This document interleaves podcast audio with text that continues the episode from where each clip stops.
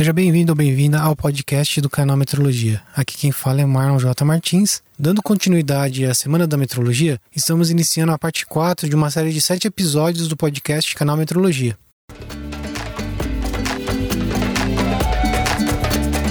Canal Metrologia, seu podcast na medida certa.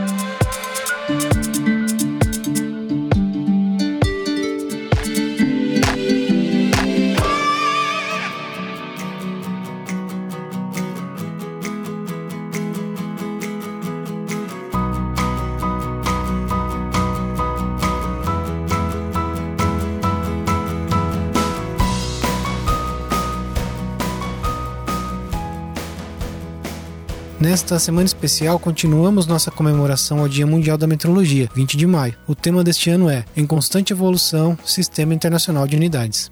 Antigos sumérios e egípcios dividiam o dia em 12 partes, entre o nascer e o pôr do sol. E por que 12 e não 9, 10 ou 11? Ninguém sabe ao certo. A importância do número 12 tem sido atribuída ao número de ciclos lunares em um ano, e também ao fato de que os humanos têm 12 falanges em uma mão, três em cada um dos quatro dedos.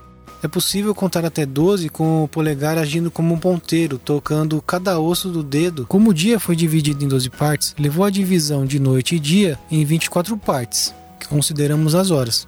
Na Idade Média, a hora começou a ser dividida em 60 minutos. E por que 60 e não 50 ou 100? Não há registro histórico da origem dessa divisão. Uma explicação é vem dos babilônios, que usavam um sistema de numeração de base 60. E também por isso temos 360 graus, que são iguais 6 vezes 60 graus em um círculo. A palavra minuto vem de uma frase latina que significa primeira pequena parte. Por sua vez, o minuto foi dividido em 60 segundos. O segundo também vem de uma expressão em latim que significa segunda pequena parte. Por muito tempo, o segundo não teve uma definição precisa. Em 1267, o cientista medieval Roger Bacon, escrevendo em latim, definiu a divisão do tempo entre as luas cheias como um número de horas, minutos e segundos. No século 16, 17 e 18, o segundo foi baseado em relógios mecânicos. Os primeiros relógios desse tipo surgiram na segunda metade do século Quando a Revolução Francesa definiu o primeiro sistema decimal, eles não incluíram uma medida de tempo.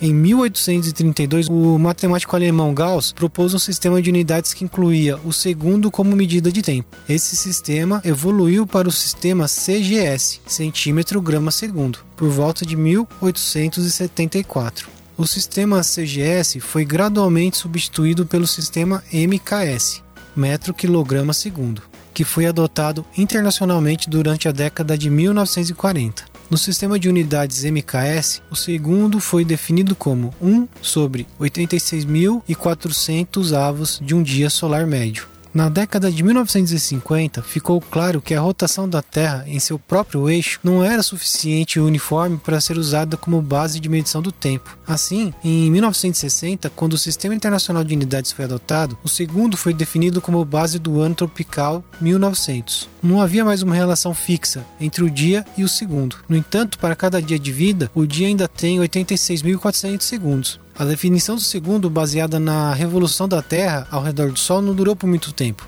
Na década de 1960, relógios atômicos foram construídos. Assim, em 1967, o segundo no Sistema Internacional de Unidades foi definido como a duração de 9 bilhões 192 milhões 631 mil 770 períodos da radiação correspondente à transição entre dois níveis hiperfinos do estado fundamental do átomo césio 133. Em 1977, foi especificado que essa definição se aplica à altitude do nível médio de visão. Em 1997, foi especificado que esta definição se refere a um átomo de césio em repouso a uma temperatura de 0 graus Kelvin, o zero absoluto. Esta ainda é a definição oficial do segundo até hoje.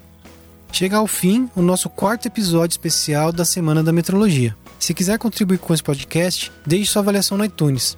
Esta semana iniciamos nossa campanha de apoio no padrim.com. Se você puder apoiar nosso projeto, ficaremos super agradecidos. Qualquer contribuição é muito bem-vinda. Temos recompensas exclusivas para os apoiadores. Se quiser mais informações de como apoiar, quais as recompensas, eu vou deixar o link aqui nas notas do episódio.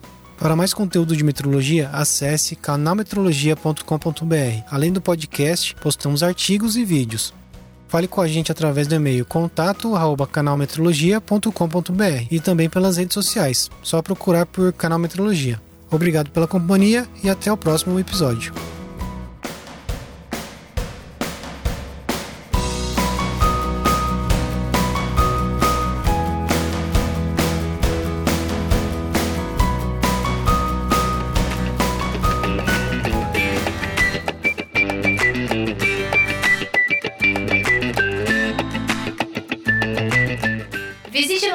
Site canalmetrologia.com.br.